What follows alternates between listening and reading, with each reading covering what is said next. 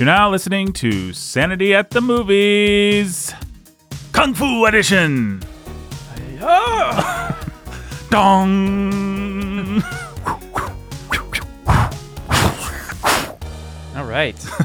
Now, me and Ben, you know, you may have thought that you were just hearing us do sound effects, but what actually happened is that Ben attacked me right there, and Uh-huh. there was a flurry of awesomeness, and we both hit the ground, and we're both bleeding from multiple spots, multiple wounds right now. Yeah, it was well. It was worth it though. it was worth it to start our kung fu episode, our martial arts episode.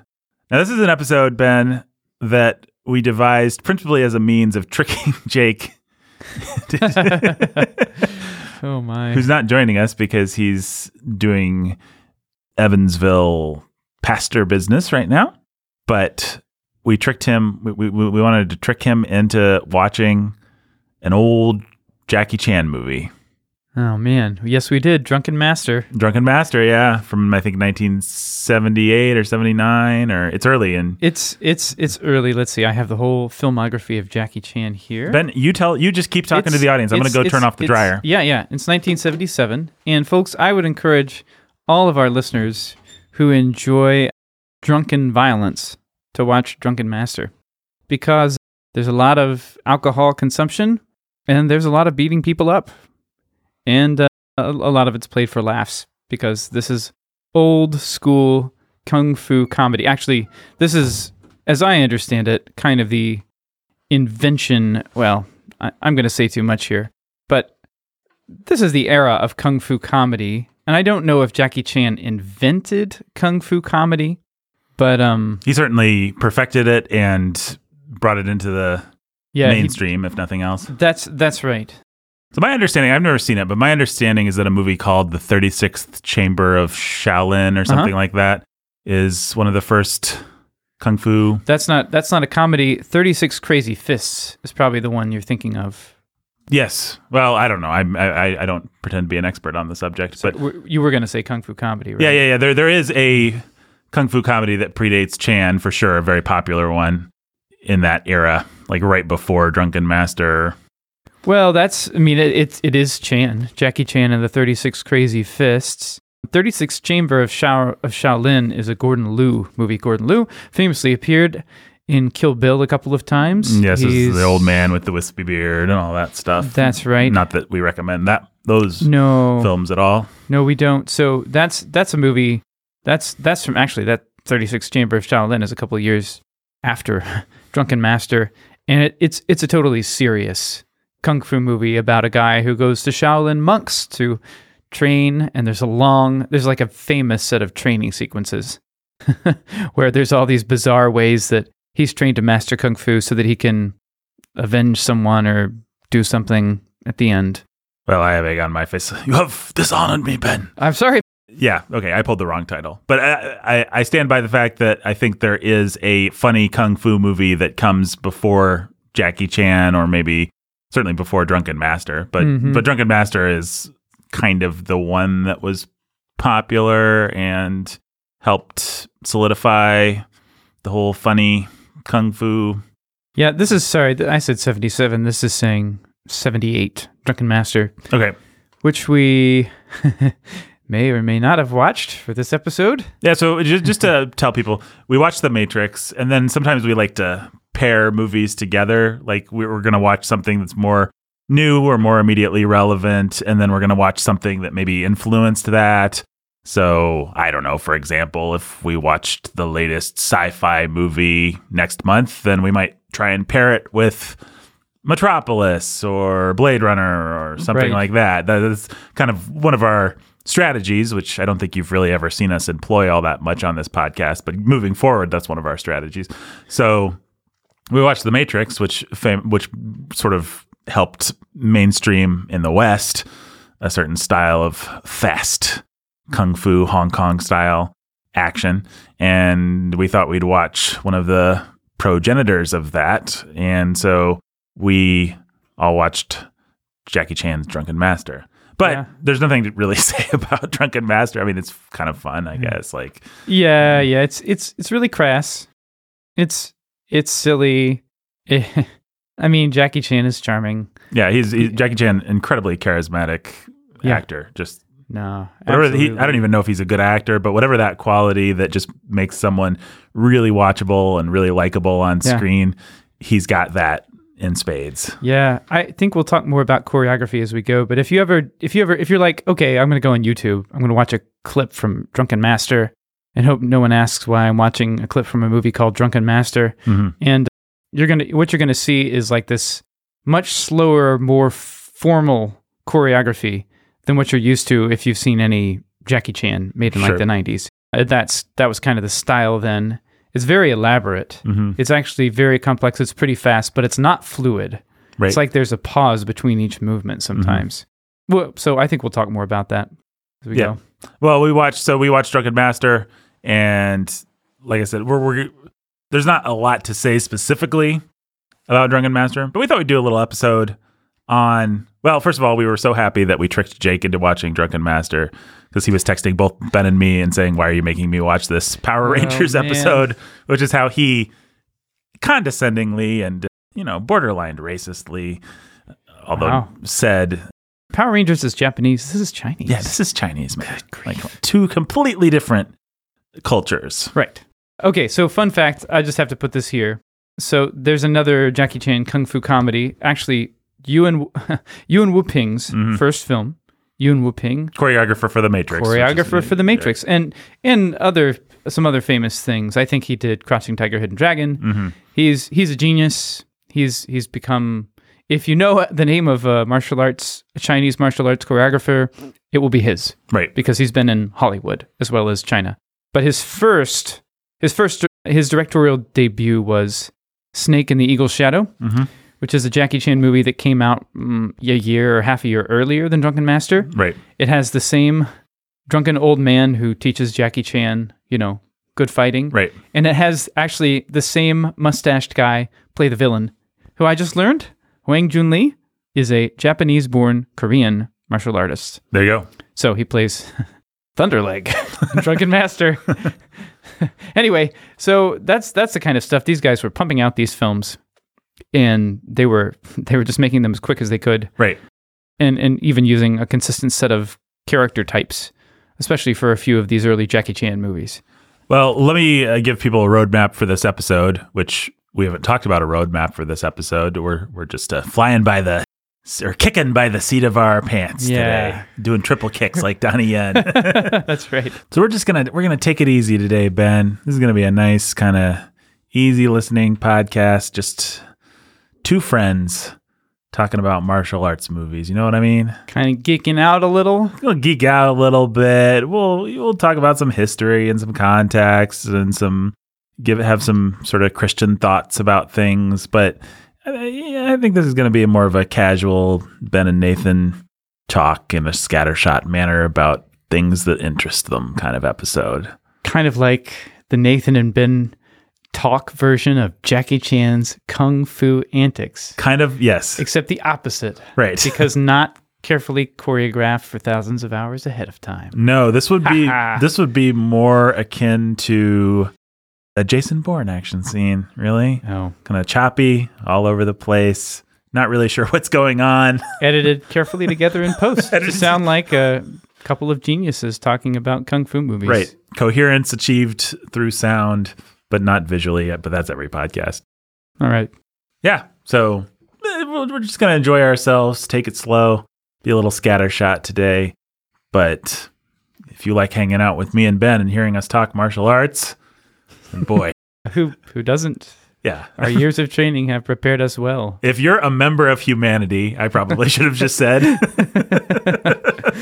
No kidding. this is the podcast for you. Wow. All right. So here's I will though give a little roadmap for the episode, which is as follows. So let's let's we'll, we'll talk a little bit about the martial arts ge- genre in general. Maybe give a little bit of a history of it, and then we'll talk about what we like about it, what we don't like about it, and you know maybe we'll ask the clickbaity question of should Christians watch martial arts films? maybe we'll compare them to other types of action movies, to to Western action movies. What are, what are the things that they do better over there? What are the things that they do worse? I don't know. Ben, does that sound like a good roadmap for I, this, I think episode? I think it's a good roadmap, Nathan. yeah, we can we can always take take, take some detours. Me and Ben both obviously. Maybe And- take an off ramp if we have to. take it off ramp. no, we're crashing. Um, so let's talk about martial arts movies, like just the the sort of history of. I guess I guess people should understand if you don't that Hong Kong is one of the filmmaking centers of the world. So you mm-hmm. have Hollywood, obviously, and then you have different countries that have, depending on the country and depending on their culture, depending on all kinds of things, depending on how rich they are, all they some some countries develop robust film industries. Some countries develop robust film industries that don't tend to break out into other markets. Like India has one of the most robust film industries, but it's very much a niche product. You know, the Bollywood film people do watch them here, but I mean, how many Bollywood films have you ever seen, Ben? I have seen zero. Actually, Megan's seen one or two, and she wants me to watch one sometime, and I will. But I haven't seen I, any. I've seen one or two. They're they're tremendously fun, but they're not a huge product here outside of an, a, a niche market. Hong Kong is a market that has broken through internationally and did with Bruce Mhm. Lee basically in the early 1970s. But they've had a robust film industry since the war years 1940 or so. Mhm. They began to develop into a a one of the most outside of, you know, Hollywood, American Hollywood has always been the f- filmmaking capital of the world. Mhm. Yay, America. But in terms of international markets, Hong Kong has one of the most robust ones. And I don't pretend to uh, be a expert in international affairs and all that kind of stuff. Do you understand, Ben? Do you understand what the difference is between Hong Kong and China? Well, only in the roughest terms, because Hong Kong had been under British protection for so long. When did that lift? When when when when were the, when was Hong Kong returned to the nation of China, so to speak? It's only as recent as 1997. I'm sure most of our listeners know that. So it was a colony and dependent territory, to quote Wikipedia, of the British Empire from 1841 to 97, and that meant that they had a lot more economic freedom and creative freedom hmm than they well than they do now although that they're still continuing to do a lot of business as usual in terms of making whatever movies they want. Well, under with this relationship with the West, they developed such a, a robust, se- several robust industries, including filmmaking, Mhm. and some of those things have continued past '97. yeah In fact, martial arts kind of had a a renaissance in the 2000s with movies like The Matrix and stuff like Mhm. that, yeah and Jackie Chan and Jet Li and several people attempting to make Western breakthroughs, and ultimately kind of failing. but- ultimately failing for sure but it, but but all your rush hours and things like that did happen around that. Yes, time, yes, around that time that, that glorious period of, oh boy of of history. Uh, yeah yeah and so you had like for instance jackie chan hong kong born donnie yen hong kong born these are very famous donnie yen you, if you you probably would know him best from ip man right, you know Jackie Chan. Jackie Chan's a household Obvious, name. yeah. So so if, absolutely if Jackie Chan is like the Beatles, then Donnie Yen would be like. Whatever the band is, that's not quite as popular as the The Beatles, Beach but Boys? you know, except, for- except for Donnie Yen's ultimately, you know, you might argue he's a superior physical performer in some way. I mean, I don't know. We're talking apples and oranges. Who cares? yeah But it's pretty different it's Coke and Pepsi. It doesn't matter. And then you have so Jet Li was Chinese born, like mainland China, Right. But has done tons of work in the Hong Kong film industry. In fact, mainly. If you know a movie, a famous action movie that's Eastern influenced, whether it's like the John Woo stuff where they're diving through the air with pigeons firing guns, whether it's Jackie Chan, whether it's Bruce Lee, all the stuff, the, the old cheesy Shaw Brothers action, th- these are all Hong Kong movies. And so obviously martial arts movies have spread into different industries. What's the guy that did the raid? What what is that like Indonesia? That's that's that's Iko Uwais. He's an Indonesian. Right. Yeah. So Martial I- I- artist. Indonesia now has uh, Mhm. a pretty robust martial arts. Well, and, and and here's where I mean, if you yeah, don't ever watch the raid, I would say I've tried to watch fight clips from it because I like I like martial arts. It's fight very scenes. it's very violent. It's crazy violent. And really, that harks back to the days of a lot of old school kung fu movies Mhm. where oh, you, you know, of course they're going to fight, and then we're gonna you- you're gonna watch the good guys pull the bad guys' teeth out, Mhm. and they're gonna be like, ah, and they're gonna be bleeding everywhere, and then you're gonna watch like people get dismembered, and I know that there's a lot of movies like this. I haven't really seen them. Jackie Chan is what I it, it insof- I didn't really grow up watching martial arts movies, Mhm. but Jackie Chan is what I got into, and some Jet Li stuff, and they're not they don't tend so much towards bloodlust Right. which is something that makes it a lot easier to enjoy them. But a lot of this stuff, including the new burgeoning Indonesian martial arts movie industry, and some stuff from Thailand with Tony Jaa, if you've ever there was some Ong Bak and the Protector. and the Protector. Mhm. Those guys, those guys are really more like, no, we just like bloodlust, and we're gonna do all as much gross stuff as we want. And uh, Jackie Chan is actually a refreshingly different thing Right. Most of the time. Well, so if you want to trace the history of this, and I don't pretend to be a, a super expert, Me either. but you have. Let's just start with Bruce Lee. I know there were things that came before Bruce Lee, but Mhm. Bruce Lee broke out huge international star, made Enter the Dragon with Paramount Pictures or whoever, you know, made a made a movie with Western money that really helped make Hong Kong action cinema and that whole style popular. which by the way has some nudity and some is actually a pretty mean spirited violent movie don't recommend it Yeah, I mean, we'll we'll talk about the morality of these movies more a little bit later on Yeah. for following our our roadmap. But yeah, a lot of these movies have, shall we say, different uh, moral sensibilities than what we're used to in the West. Although more and more Yeah. our movies and our action movies and our action stars are are are, are more like that. But we'll, we'll we'll get to that in a Mhm. minute. So Bruce Lee breaks out, and Bruce Lee's a very proud and serious no performer, very full of himself, very the, the the whole cult of Bruce Lee is just that he's almost like this godlike figure. He's just he's awesome and his movies are all about how awesome Bruce Lee is. And so you have a ton of imitators and you're doing a ton of kind of serious awesome movies in that style. And one thing that you'll find is that a lot of film industries outside of Hollywood are much more quickly and cheaply producing movies. And so when something's popular, a host of imitators, I mean, Hollywood does this too, but Hollywood, it takes a couple of years for the machine to click into place. And then the Mhm. machine moves kind of slowly and ponderously just because Hollywood has a lot of money and a lot of prestige on the line. And the, the Hollywood machine just moves a little slower.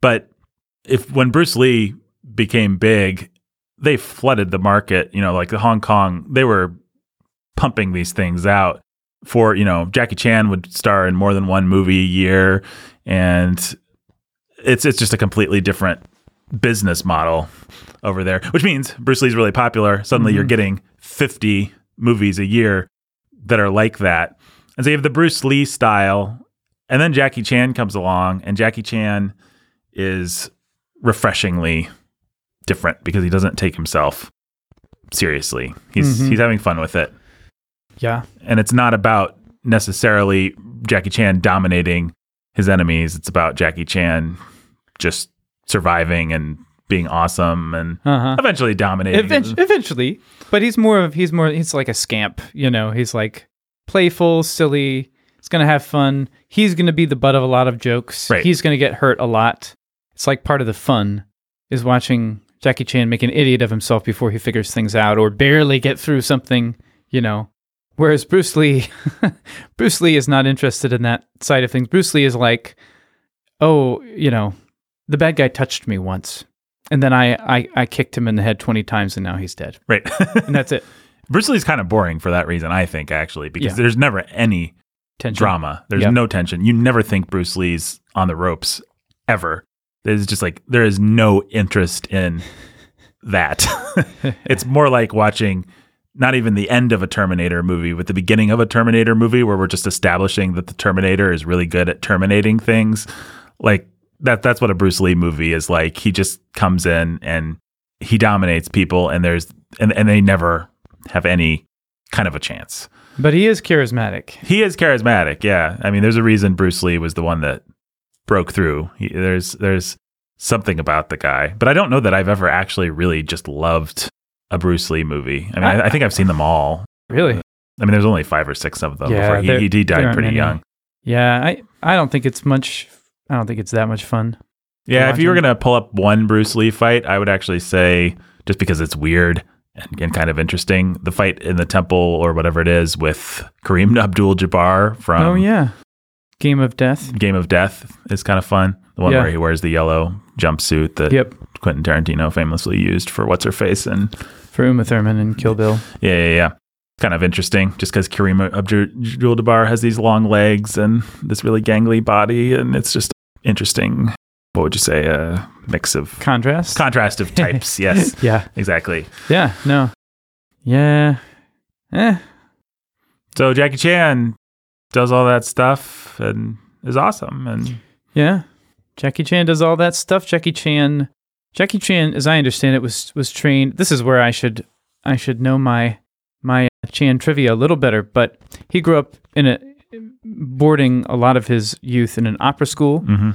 which is not primarily where you learn to sing. At least Right. not in Hong Kong. You do learn to sing. you don't learn to sing like what we understand as opera. Chinese opera is a very different art form. If you want to cut that out, Uh, but but you but you are under well. You what you do learn to do is perform. You learn acrobatics and martial arts, and you learn stuff for the stage, and you learn comedy and drama, I guess, Mhm. and all kinds of things. And Jackie Chan's style is really different from if you ever watch a Jet Li movie. right. You see the way Jet Li moves in these like long, elegant, graceful, flowing movements. That's because Jet Li, Jet Li, all of his skills come from training in these wushu competitions right. where you're not actually sparring. You're just competing in forms. Who can be the fastest and the most graceful and the most perfect in completing a certain form? And Jet Li was a genius at that from like an, an early age. Mhm. Like I think at age 12, he won this crazy wushu championship. Jackie Chan, Jackie Chan completely different. Jackie Chan is like think of him as vaudeville or something. Right. Like he's like he's training to be the people's entertainment in in, a- different way than Jet Li was Right. and uh, and this so their styles are very different. And Jet Li is going to emphasize comedy and pratfalls and and and and acrobatics more than Jet Li. right. That's just a thing. Well, J- uh, Jackie Chan has always said that some of his great inspirations were people like Charlie Chaplin and Buster Keaton and Harold Lloyd. And you can definitely see that in his work. If you watch those old silent comedies, they actually have a lot of similar mo- moments and motifs and moments to a Jackie Chan movie. And those guys came out of vaudeville as well, or or out of you know Mhm. the American equivalent.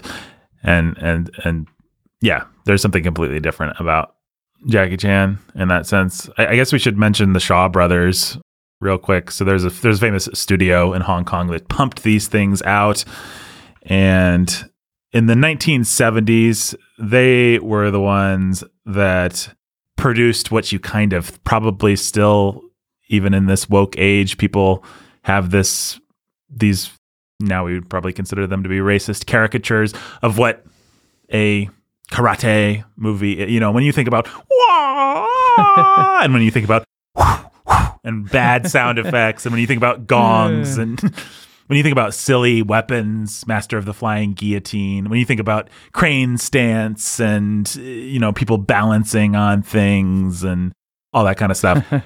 That's those are Shaw Brothers films is what you're really that, that whole style, that whole library of like five sound effects that they reused and Right. the same stupid whoosh sound put under every every movement, Yeah. all that stuff. And the off-putting violence too. Uh, Shaw Brothers is a lot of those older kung fu films that if you watch them, you'll be like, oh, like this is gross. Yeah, it's kind of uh, it's gross, but it's so poorly done that you. I mean, I'm not recommending it. Understand, and, and some of them are quite violent, but also some some of them actually are really well done. Yeah, some of them are well done, but a lot of times it'll be like you can see the guy's arm, quote unquote, got cut off, and you can see his real arm stuck under his shirt, while the, the plastic Right. arm and, and silly like grape juice uh. looking blood goes flying everywhere. It, it's it can be pretty silly.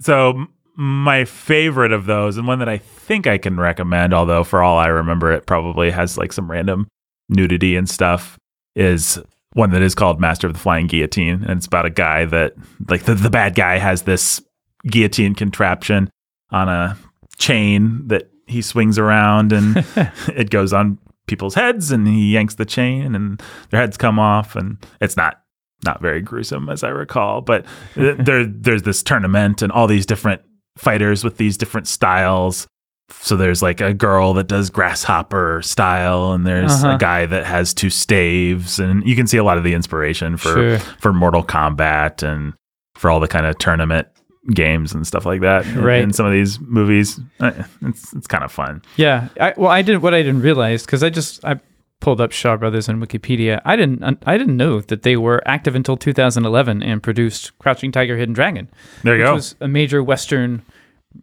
crossover hit. Mhm. No idea.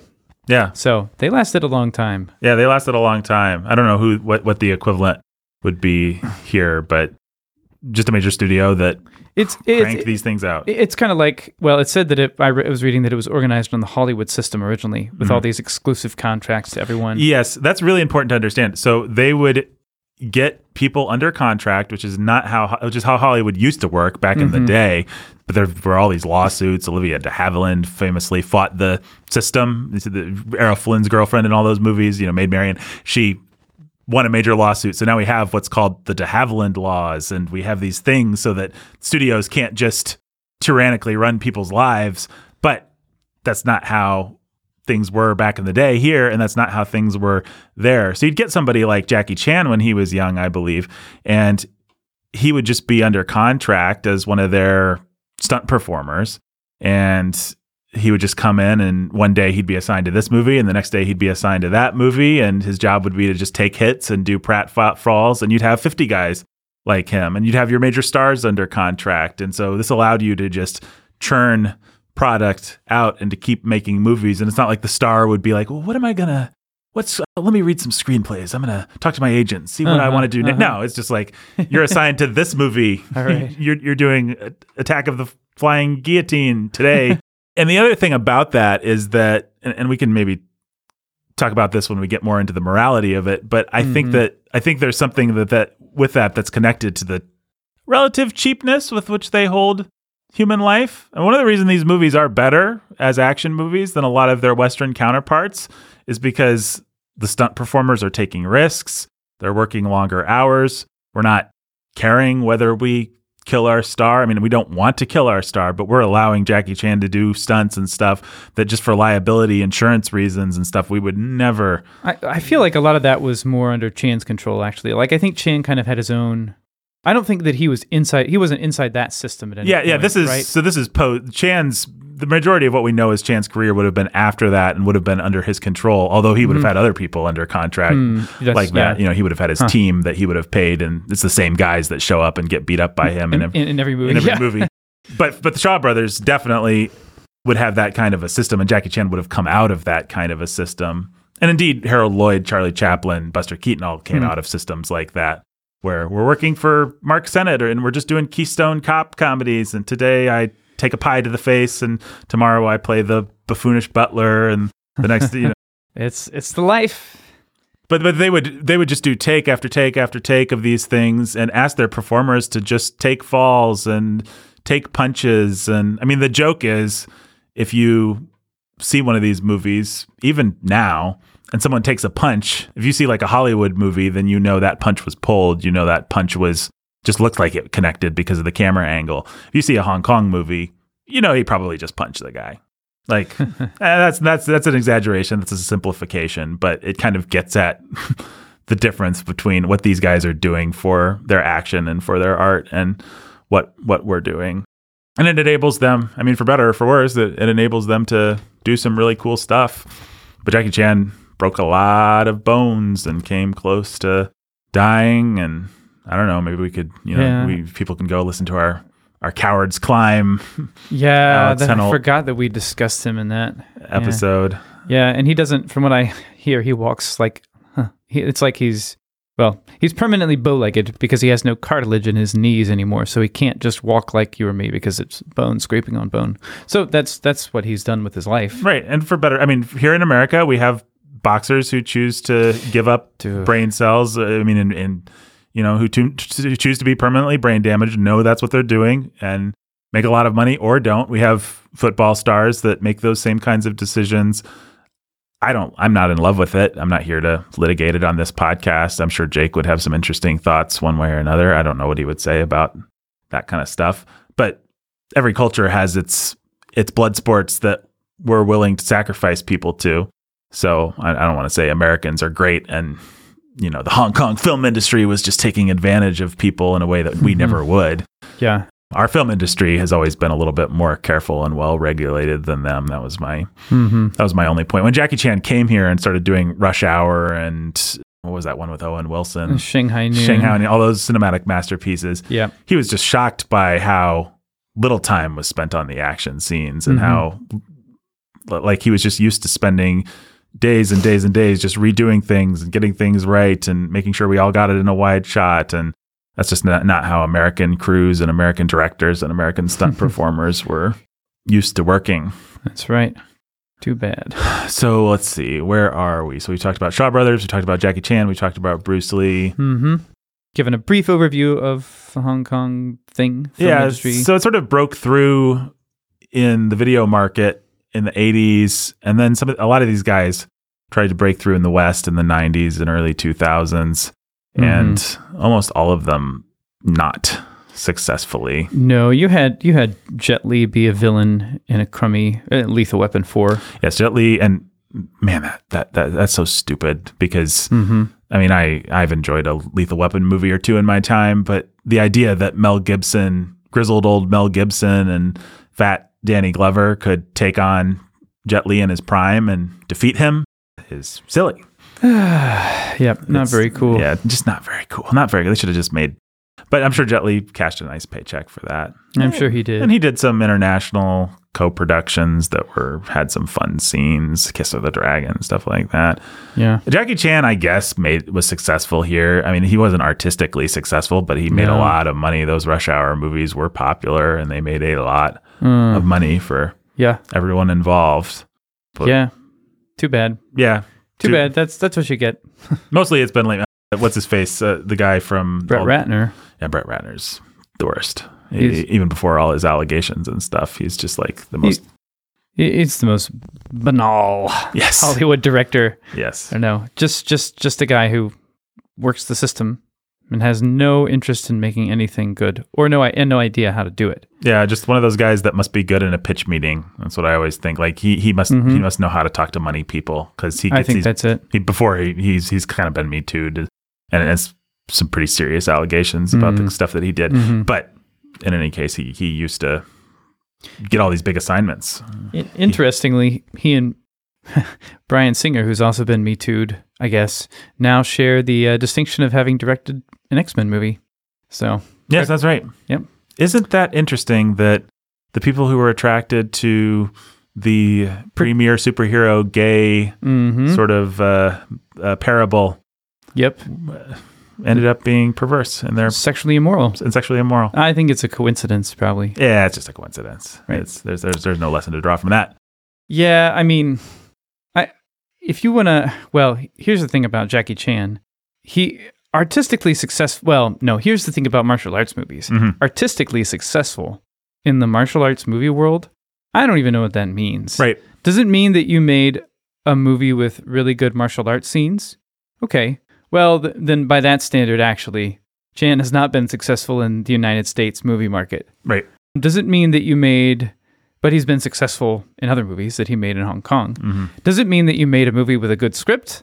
I Chan might never have been successful in that case because I don't know of a single movie. There's there's one kind of on the edge. It's like an artsy fartsy Mhm. sort of movie that's still kind of fun. I don't know if uh, no one will have seen it. Little Big Soldier or something, Big Little Soldier, Hmm. more recent. But I can't eat. But even that, nah, I don't know about that. Well, okay, so if I'm going to push back on that a little bit, which I, I mean, I basically agree. It's it's true. These movies all are Stupid. stupid.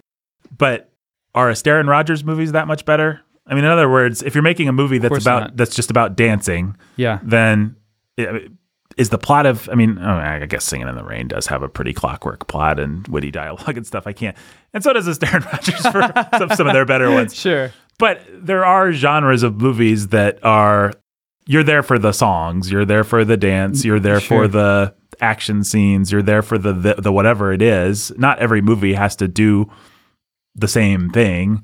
And so I don't think it's entirely unfair to these guys set out to make martial arts showcase films. I, I I agree. I think actually, I think that what you just say is that well, Astaire and Rogers films can be. They, there's lots of stupid stuff going on. Right. The plots just- really don't hold up. They're they're air. You know, they're wafer thin. They're they're wafer thin. Everything is kind of dumb and played for played for laughs. And that is, I think, the best parallel you're going to get to Jackie Chan in his prime. Although Jackie Chan in his prime is probably going to be more on the crass side, Which is too bad, and, and detracts for sure. which which is too bad, and it detracts. Um, My dad actually said something smart about Jackie Chan. I think one time because we watched for whatever reason. Me and my dad watched Rumble in the Bronx. Oh, yeah, which was one yeah. of Jackie Chan's. I think it's it's actually a Eastern made movie, but it was one of his. It is. one of his attempts to break through in the West. and it's it's a pretty decent Jackie Chan movie. Yeah, it's a fun movie, but there's a lot of crassness and a lot of and, and and what my dad pointed out was Jackie Chan. This is actually not true of Drunken Master, the one that we watched, because the Chan character is pretty vulgar in that one. That's right. But generally speaking, Jackie Chan plays a very innocent, naive, kind Yeah. of boyish, likable character who's just trying to do the right thing. Uh, but shucks if he doesn't find himself surrounded by beautiful women whose clothes gets knocked off. Shucks if he shucks if he doesn't find himself surrounded by uh, vulgar bad guys that are doing vulgar things. Uh, shucks if he doesn't find himself, you know, with friends who are much more crass than he is. And my dad just said, I think he read me some proverbs about a man's friends, you know, from early in the book of Proverbs. And he was just like, look at the people that Jackie Chan surrounds himself and realize that's more an indication of Jackie Chan's actual personality than this naive That's right. boy. You know, Jackie Chan had perfect control over the fact that his naive, boyish, sort of asexual character accidentally ended up in a brothel in this scene or, or whatever right, it yeah, was. sure, you sure. know, absolutely true. That's a really good point. Jackie Chan's very smart and knows how to have it both ways. Mhm. So he can be crass without being without being personally crass or appearing personally crass in his movies. and it, it sort of it, it does work as as messaging like you you do you do sort of just accept w- without thinking about it that Jackie Chan personally is a very innocent guy Uh, yeah, and he's yeah. just being put upon by yeah, all these things yeah. That's interesting. Yeah. So in Drunken Master, he is just a brat. And the movie is like, how can you be a brat? How can you be a better brat? The brat that like can beat all the other brats, and Mm-hmm. Right. that's the whole movie. right right right Uh, but you were making a larger point I think that I interrupted Was I? Anyway, I mean, I martial arts movies as a genre are going to be well. Okay, let's just stick with Jackie Chan. Jackie, the Jackie Chan genre, Right. Insofar as there is such a thing, is is going to be at its best good fight scenes, but you're still going to have a terrible script, and maybe scene to scene will make you laugh. Mhm. And, which is sort of like a Astaire and Rogers. Often, though, it's going to be more crass.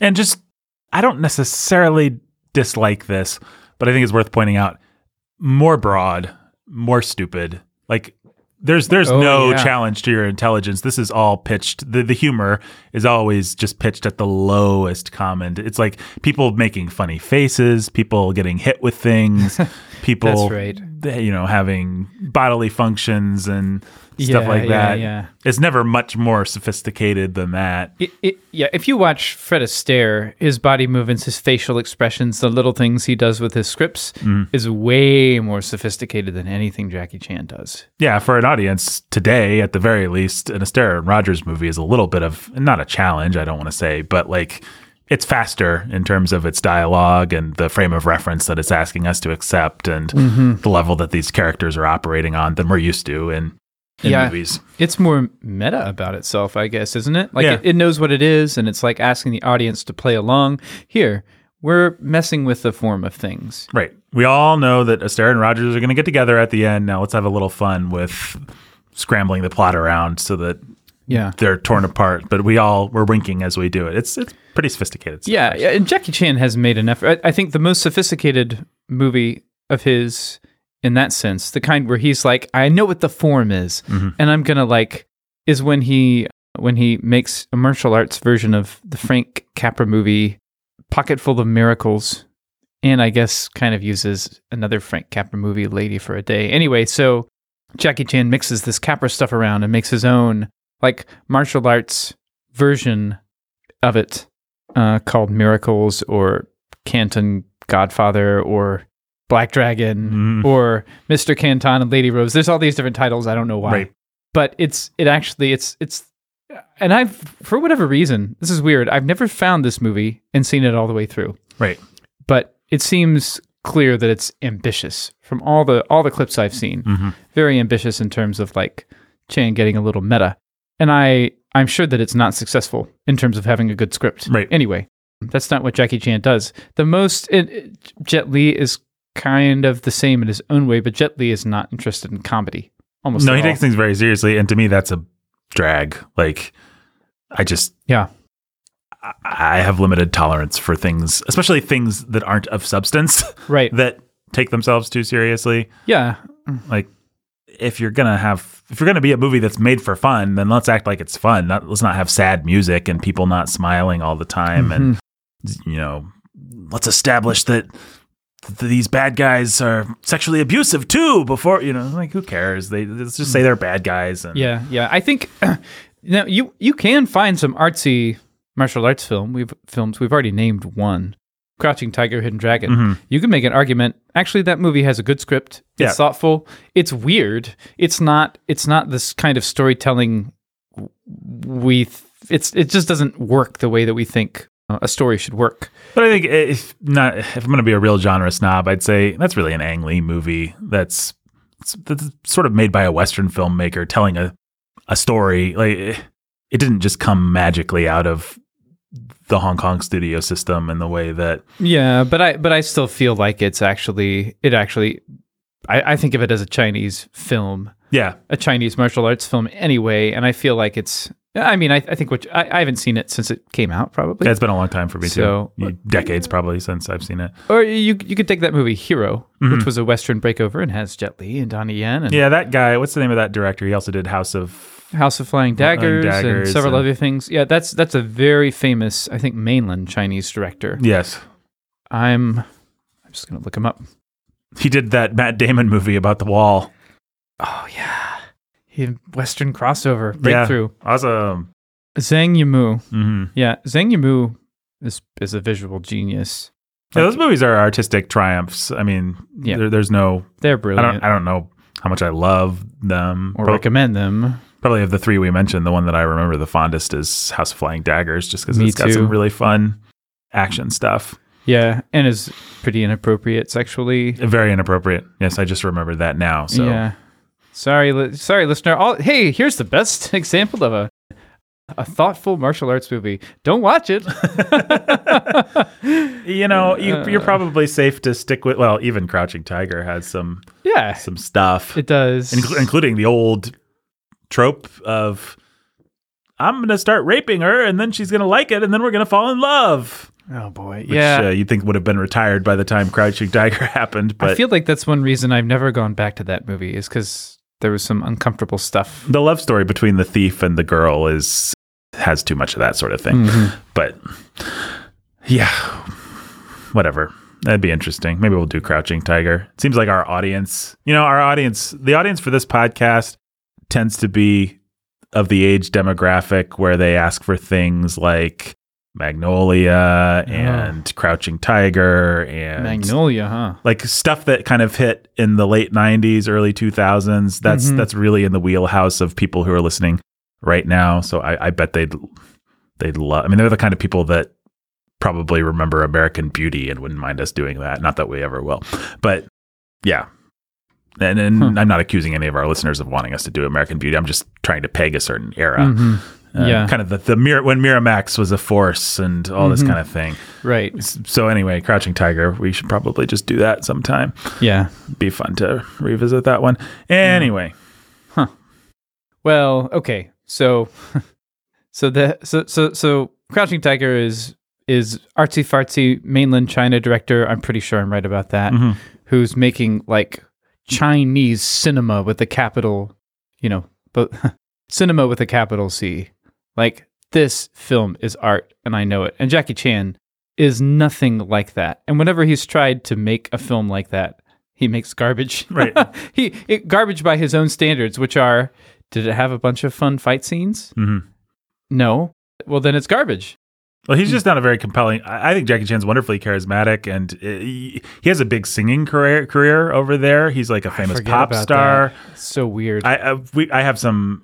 We both have Chinese friends, and I had a birthday party with one of them one time, and just just for fun, I put on like you know Spotify's list of famous '90s pop songs, and and it was the best thing I did at that party because the Chinese people there were just like so nostalgic about them. They remembered all these. Wow. And, you know, just like if you put on a playlist that had Britney Spears and NSYNC or something like that, and, and everybody's kind of singing like they don't want to admit it, but they remember that kind of thing. So, but many of the the, the the uh. most famous songs that they were all vibing on were Jackie Chan.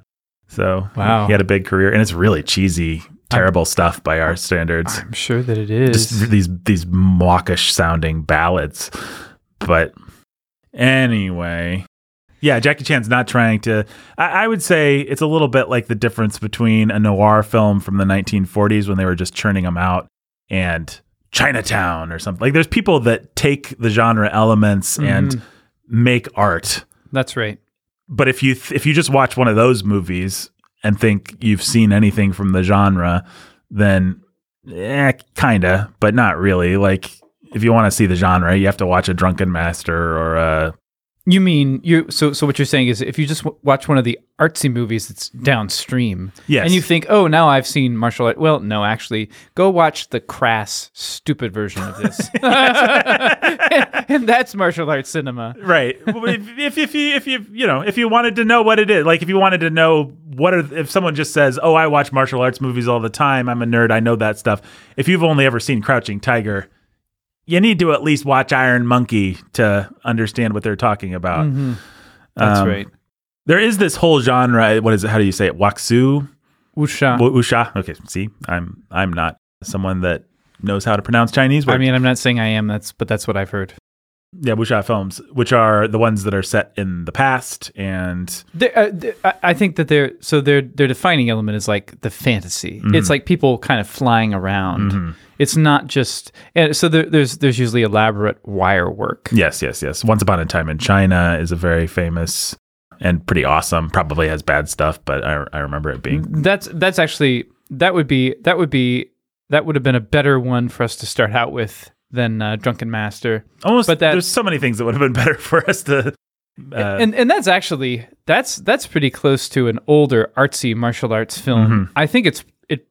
I think on a lot of levels it ends up being very stupid anyway. But it Right. has a kind of elegance and a kind of like, hey, we're going to talk to you about Chinese nationalism very intentionally in this movie, as I recall. That's that's that's a lot different than Chan being. I'm an imp.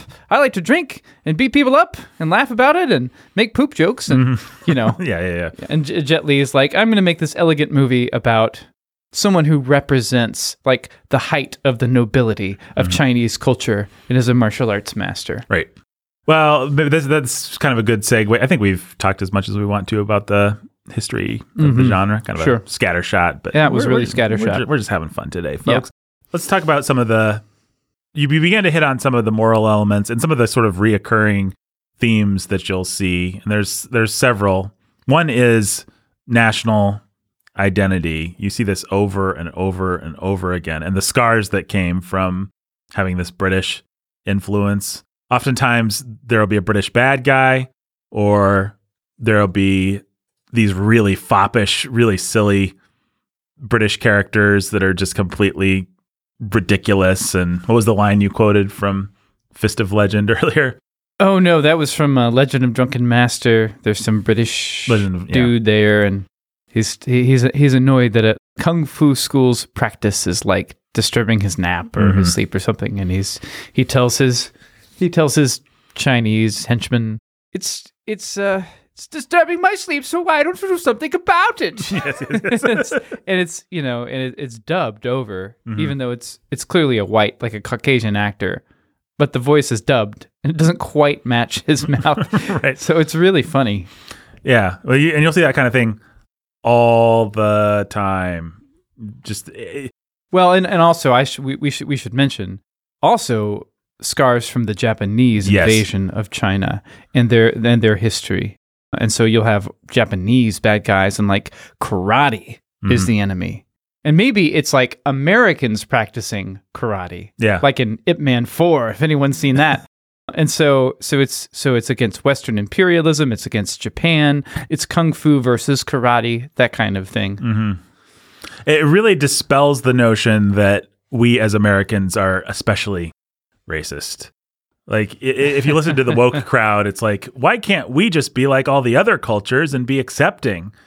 But then you watch these movies, and it's like, eh, they're, they they may be talking about real historical traumas and, and things that you know they, they they may have a point about everything. I'm not here to argue one way or another about that. But mm-hmm. what you know is you watch some of these movies and they just hate the Japanese or they just hate the British or they just it's what's really kind of fun to watch actually as an American is the ones where they just hate the Americans and they just have these crash boorish uh, usually southern talk it'll be like some badly dubbed guy who talks like this or something you know and he's just he's dumb like American stereotypes it's fascinating to see how other cultures view us especially when they they don't like us so yeah, many, many, many of these movies. There's this famous, I don't really remember the history off the top of my head, but there's a conflict between the Japanese and the Chinese.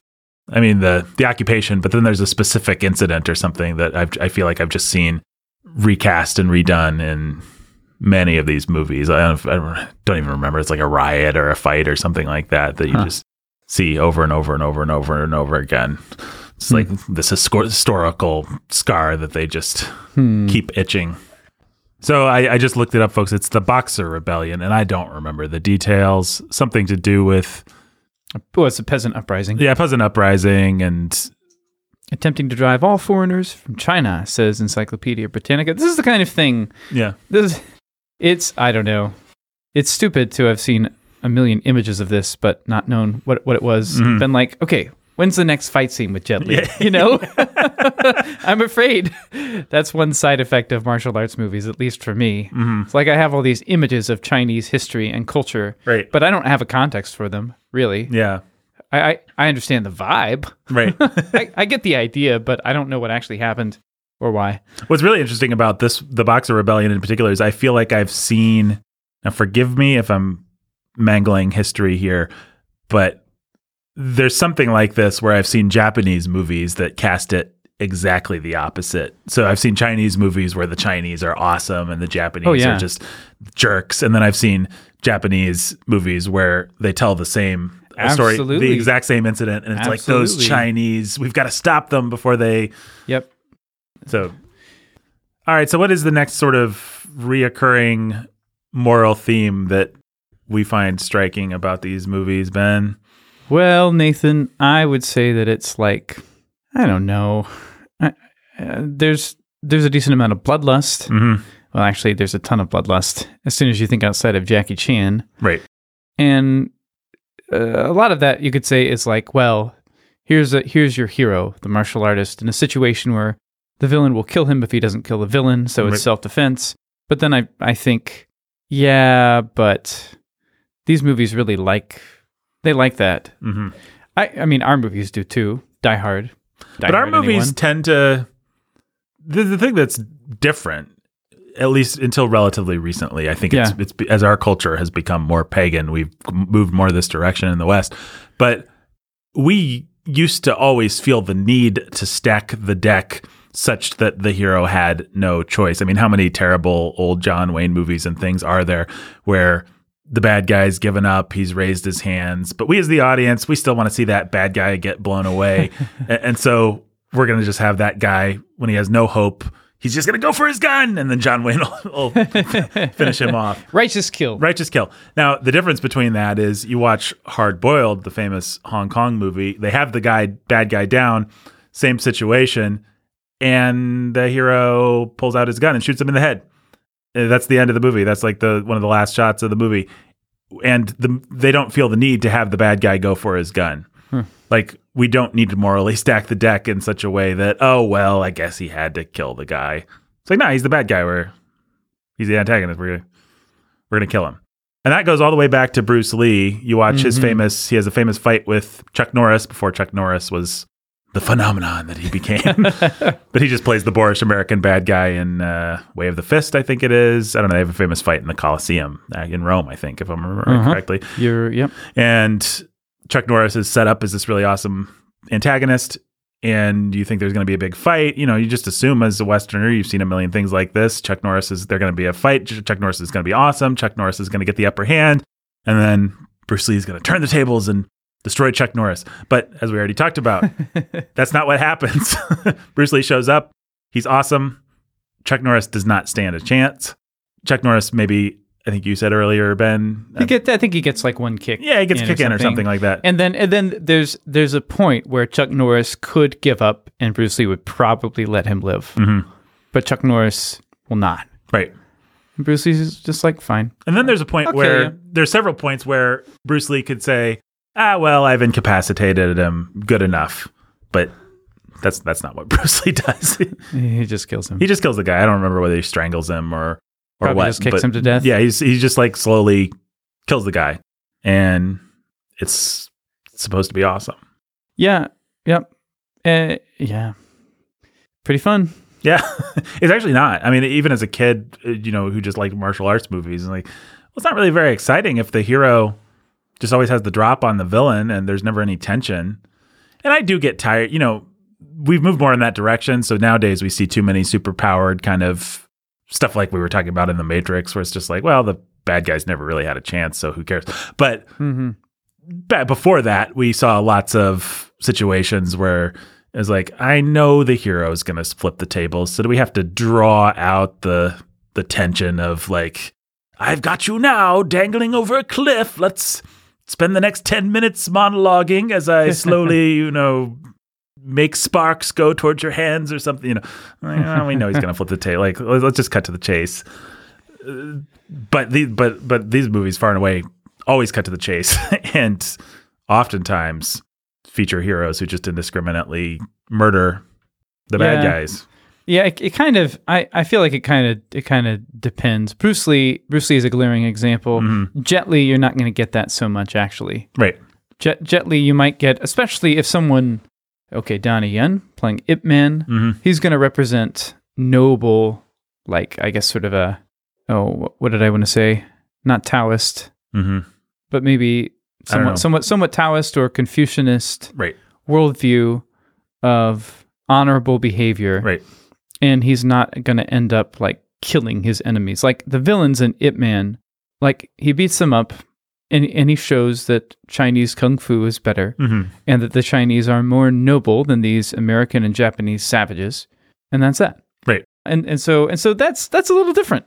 And it really it really depends. Jackie Chan is not generally interested in killing villains. He's just Uh, like Jackie Chan, I don't think is actually interested in. He's interested in violent motion and violent movement, but he's not interested in violence as we think of it. He's not interested No. in bloodshed or even really in what happens to a guy when you punch him. He's just interested in moving, dodging, uh-huh. movement, ac- choreograph acrobatics, big dance. Choreograph- yeah, it, it is the closest to Astaire and Rogers that any of these things come. It, it's really Yeah. more about like my favorite Jackie Chan fight. I think is from a stupid movie called First Strike. I think, and it's got this ladder Oh fight yeah. where there's like a hundred bad guys running at Jackie Chan, and he He has a big metal step ladder. yeah, it's like a big eight or 10 foot ladder, and he's swinging it around and using it as a weapon, but then he's also unfolding it real quick and diving through the ladder and weaving in and out of the steps and all this kinds of stuff. And it's just like, how many different things can you do to defend yourself with a ladder? And what's and what, what are the most acrobatic and ridiculous things you can do while using that ladder? It's brilliant. and it's just choreography you know you could you could imagine olympians doing something like i, I don't think it's it feeds that kind of bloodlust at all actually it's more about you want jackie you're pulling for jackie chan you want him to survive and you want him to be really cool and acrobatic as he as he does it but it's really not even about can i punch these guys it's more just about like can i survive their blows and send them flailing back long Uh-huh. enough for me to get to the next Yeah. stunt Yeah. So Yeah. there, there are different schools Th- There are different schools, and of course, then there's different levels of violence, even in Jackie Chan films. right It's a famous. Well, anyway, there's there's just lots of stuff. But but but the kind of bloodlust you're talking about is definitely more on the the Bruce Lee side and the Shaw Brothers side, depending on what you're watching. And um, The Shaw Brothers are ty- type films are the ones that Quentin Tarantino was riffing on and kind of right. post po- postmodernly repurposing for the Kill Bill thing, where we're just going Right. to chop people's limbs off and blood's going to be spraying everywhere and all that kind of stuff. just really gross, really gross stuff. Especially when Quentin Tarantino does it way more realistically and artistically. artistically than those guys ever dreamed of doing it. Yeah. I would say so. Jackie Chan doesn't really fit this stereotype, but I would say even for Jet Li, even for many for many Don Donnie Yen films, quite oh, explicitly, Oh, yeah. there is just this surprising amount of of brutality, of bloodlust, of I don't mind. Like once I got the other guy on the ropes, I'm gonna finish him off, and it's gonna take a long time. And it doesn't matter if he tries to run or if he tries to give up. Like he he doesn't even think about giving up. We just we just sort of understand we're gonna do this until somebody dies. And it's weird because it'll be mixed with these moments of honor, quote unquote. You know, mm-hmm. a, a little old lady will cross the street and the bad guy will help her. You know, I think there's a moment like that in one of the raid movies where, you know, a kid stumbles out of the apartment and they they help the kid. You know, they they both put down their weapon. You know, you have things like that. They they they really enjoy the sort of the interplay of chivalry and honor and all that sort of thing. But then with blood with bloodlust. but then they mix it with like the most egregious bloodlust. And I don't know that it's really all that different than a lot of modern Hollywood movies at this I mean we we just do that, but we didn't always even in our lifetime. Like Die Hard's a pretty good example. Very violent movie, kind of mean-spirited and bloody in Mhm. its violence. But we're always going to make sure that John McClane has a reason to do what he does within the context of the story Mhm. and you know it's John McClane's ultimate goal as angry as he can be and as brutal as he can be with those terrorists his goal is to save his wife and to get out of dangerous situations as quickly as possible Mhm. it's not generally just like I love killing people at length for as long as possible and that's just different it's I don't know I mean I think it is a difference between a, a Christian culture and a, a pagan culture Yeah, I, I I think so too. I mean, the ultimate moral goal of those movies, those martial arts movies, is really different. Mhm. Like their idea of honor, in the end, is not a Christian idea of honor. Right. Even if there's superficial similarities at certain points, and you and you can feel it if you watch if you watch Crouching Tiger, Hidden Dragon. It's like this is not really like what is this actually? mm-hmm. because it has some stuff that matches us in terms of honor, which is one of the main themes of that movie. right But then it's not us. So it, it I don't know. It's it's a weird world to enter. yeah Even if you're watching Jackie Chan at his silliest, Mm. it's like it it almost feels amoral at best. Yeah. Yeah, Jackie Chan really is just a showcase for acrobatics, I think in his Yeah. best movies and you're just you just the rest of it is just kind of silliness and Yeah. it just doesn't it's not it's not meant to matter all that much. I mean, really the best comparison would be a Crasser Chaplin movie or Mm-hmm. Lloyd or Keaton movie cuz it's just like, well, we don't really care about the plot. We're just getting to the next slapstick sequence. Yeah. Well, Ben, should Christians watch Oh. martial arts? Oh, should they watch martial arts movies, Nathan? Well, depends what and how. Yeah. what else can we say? I mean, I think I think we've already we've already said how much we admire, especially Chan's choreography Mhm. and his. I don't, I don't know. You should listener. You should pull up. eh, Everyone has seen that stepladder scene with Jackie Chan. I feel like, but if you haven't, you should pull it up on YouTube and watch it. Yeah. The rest of the movie is really dumb.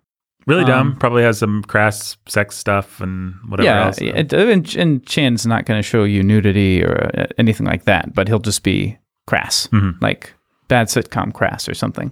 And as far as other things that you could watch with him, there's other there's there's movies that you could watch with him. Mhm. They're just going to be silly. They're going to be dumb.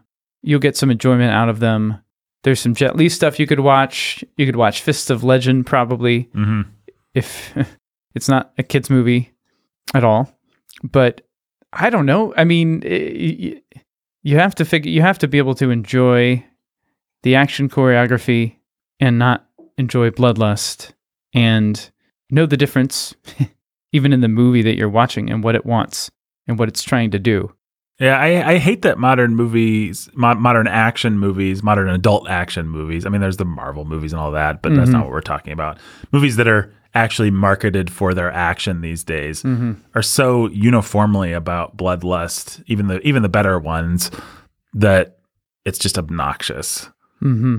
Like I enjoy a lot of what Keanu Reeves is doing with the John Wick movies, but so much of those movies are just about brutal gunshots to the head that at the end of the day you kind of can't enjoy the stuff that is enjoyable about it without entering into a pact with the filmmakers wherein you enjoy brutal headshots to people's heads. I was just like, I don't didn't really need that. Like Yeah. there were other th- there are other things that are exciting and that get the blood going and that are fun about an mm-hmm. action scene than about the violent snuffing out of human life. Like it doesn't actually some of the best action movies aren't about that actually. You know, Raiders of the Lost Ark for all its violence and it, it is a movie that is too violent, but it's not it's got wonderful action scenes that aren't about that. They're about Indiana Jones trying to get out of exciting scrapes and oh no, the Nazis are crawling on the truck. How do I get them off? mm-hmm. Yeah, and even that's going to have some violence. But you see what the you know some well, I got the guy on the front of the truck. I'm going to run him over. You know, it's going to have that too. Uh-huh. But the scene ultimately, we don't remember it for that. We remember it just for the kinetic motion and the choreography and the different problems that Indiana Jones has to anticipate and solve in the moment and even Yeah. something as aggressively grotesque as uh, Mad Max Fury Road, I, I would say, or some of the other Mad Max movies are ultimately more about kinetic motion and choreography and what happens when a truck flips five times than they are about what happens when you split open the human body. Yeah. Wouldn't that be cool? Yep. Yeah, there there is a difference, and it may sound like we're splitting hairs, but there's a difference in my conscience for sure. I don't think we're. I mean, I think for some, I think there's probably people out there that are so in love with bloodlust that they just shouldn't watch any of. You know, they just like whatever. All They- this stuff is bad for all- them. hmm But I don't actually think that that's me. I don't think that that's probably a lot of our listeners. I do think that action movies are fun and good when done well. Mhm. There is a world of difference between Errol Flynn is having a sword fight with Basil Rathbone hmm and whatever- John Wick is shooting people in the head. John Wick is has that guy on the ground and he's going to shoot him in the head twice because that's even cooler than shooting him in the head once. There's a big difference. Yeah, that's is- that's there's that's taking two extremes on the spectrum. Uh, more, yeah. I mean, even you take Sam Raimi's Spider-Man 2. Those action sequences, beautiful choreography. Mhm. There's, they're not about bloodlust Right. at all. Just about how can Spider-Man start stop a moving train when when he's being attacked by a guy with octopus robot arms. right? And I think that's a great question that every young boy should ask himself and It's pretty fun. see answered.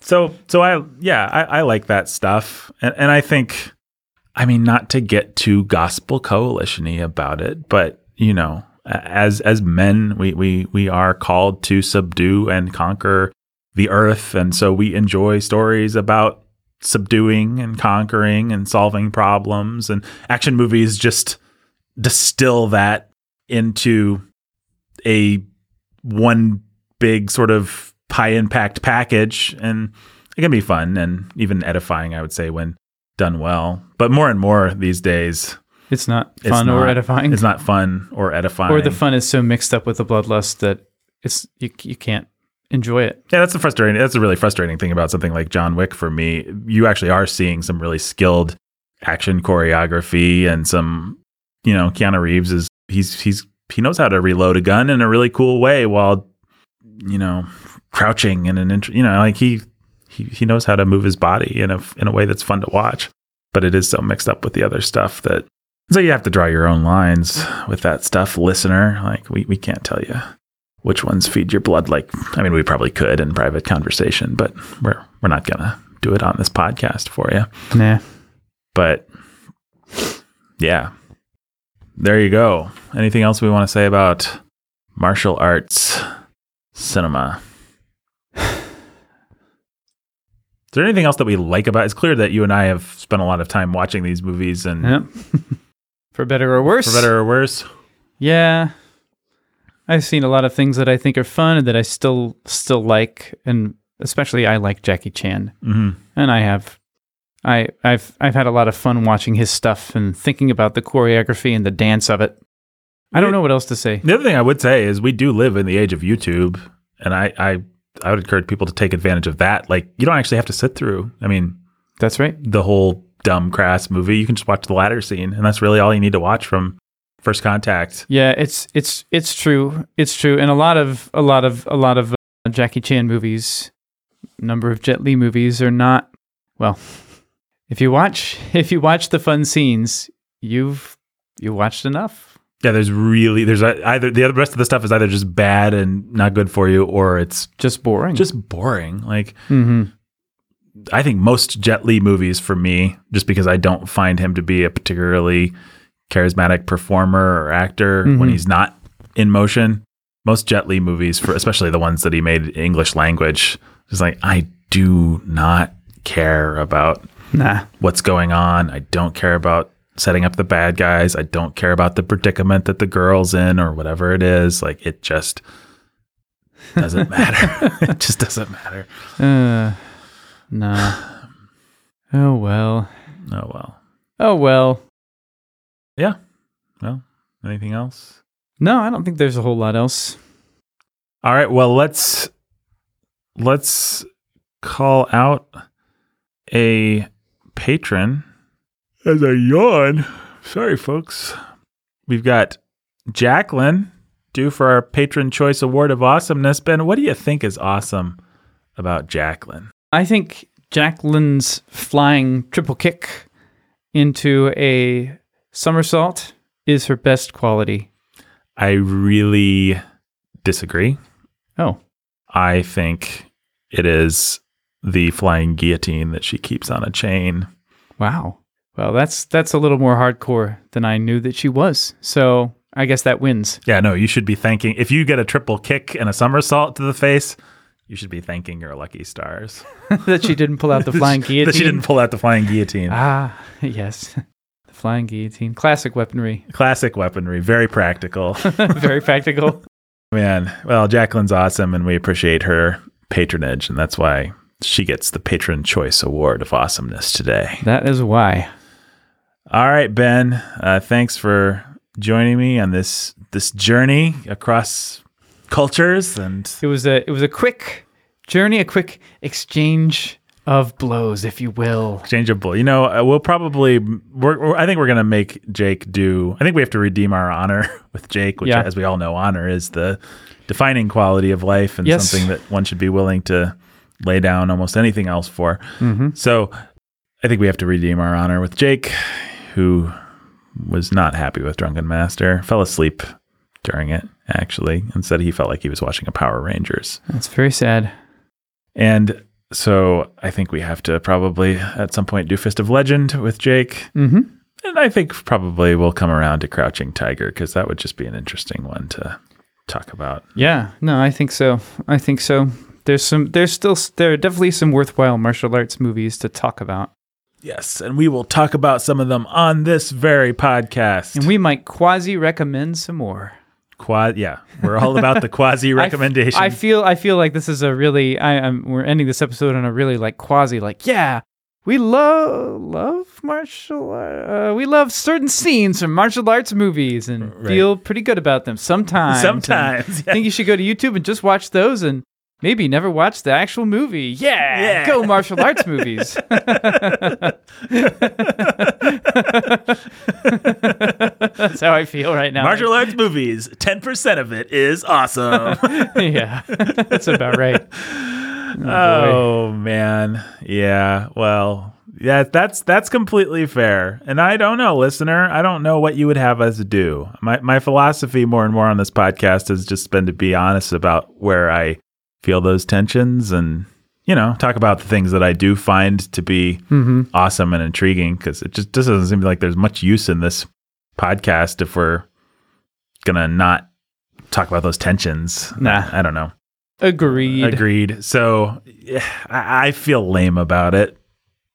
I'll admit that on mic. You know, like eh, it'd be nice to either say, "This is great," and we defend it. or this is terrible. You never have to watch it. But instead, we're just sort of an in between place. Well, Yeah. It's mostly terrible, but still, you could watch Jackie Chan. I You mean, know, kind uh, of. I'll, I'll go this far in the terrible camp. If it's something that just doesn't intrigue you at all, if you're say a woman and you're just like this is not interesting to you, I see no reason for you to broaden your horizons and Try to watch martial try arts to mar- movies. watch martial arts movies for the most part. There might be one or two things that sort of broke through to the mainstream, you know, a mm-hmm. Crouching Tiger or something where mm-hmm. there are things for you to enjoy in it, but you do not have to pull up Jackie Chan things on YouTube. This podcast was addressed to the kinds of people who would would like these kinds of things in, in the first place. Yeah. So, Mantis style reigns supreme.